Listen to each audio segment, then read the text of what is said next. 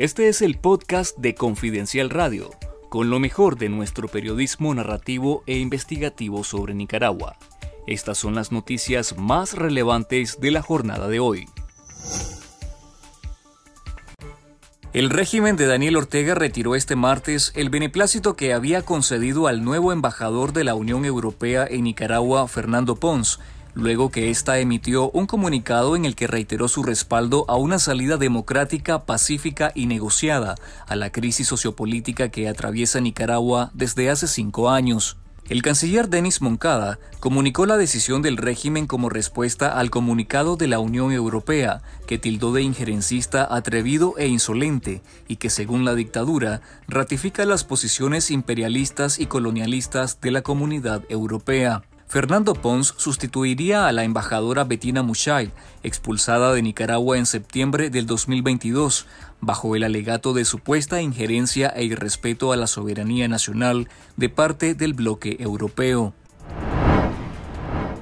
Azucena López, madre de Eric Jiménez López, una de las víctimas mortales de la represión a las manifestaciones pacíficas en 2018, denunció una vez más el crimen en contra de su hijo y la negación de justicia, este lunes durante una actividad organizada por Raza e Igualdad, en el marco de los cinco años de la rebelión de abril. Jiménez López fue asesinado el 17 de julio del 2018 durante la operación limpieza en Masaya y su tía Nelly López protagonizó ese día una de las escenas más dolorosas de la represión, cuando lloró junto a su cuerpo tirado en la calle y en medio de las balas. La Asociación Madres de Abril denunció que Nelly y su esposo Eddie Castillo fueron secuestrados por la policía este 15 de abril, una muestra de la continua represión a los familiares de las víctimas del régimen.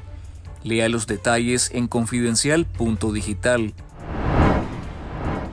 El régimen sandinista nombró embajador de Nicaragua en Turquía a Mohamed Ferrar al-Astar, sobrino del fallecido dictador libio Muammar el-Gaddafi. Lastar suma un nuevo cargo en el servicio diplomático de la dictadura, pues también es secretario privado para asuntos internacionales, embajador especial para asuntos en el exterior y representante para África, Medio Oriente y países árabes, embajador ante Kuwait y concurrente ante Egipto, Jordania, Túnez, República Argelina Democrática y Popular y Arabia Saudita.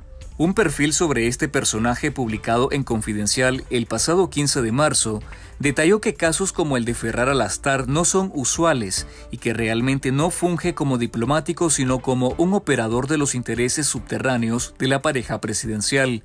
Lea el reporte completo en confidencial.digital.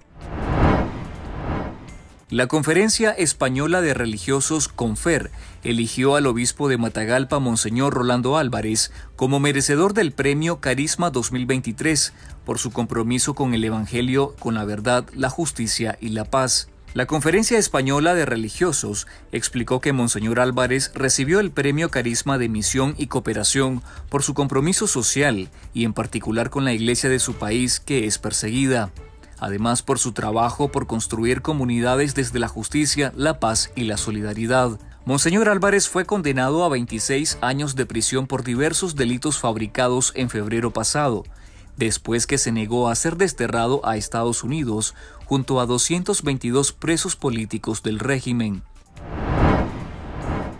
La Oficina de Aduanas y Protección Fronteriza de los Estados Unidos informó un ligero aumento de las detenciones de migrantes nicaragüenses en su frontera sur en el mes de marzo, después de la disminución registrada en los dos primeros meses del año.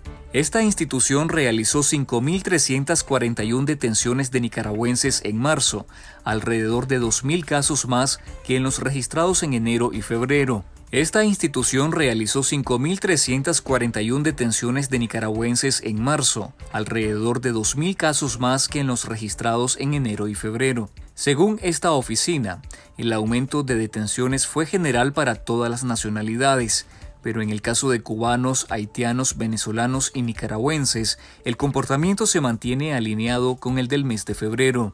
Los ciudadanos de estas cuatro nacionalidades cuentan con el programa del parol humanitario, que les permite ingresar y trabajar legalmente por un periodo de dos años. El programa ha ayudado a reducir el número de detenciones de migrantes ilegales en la frontera.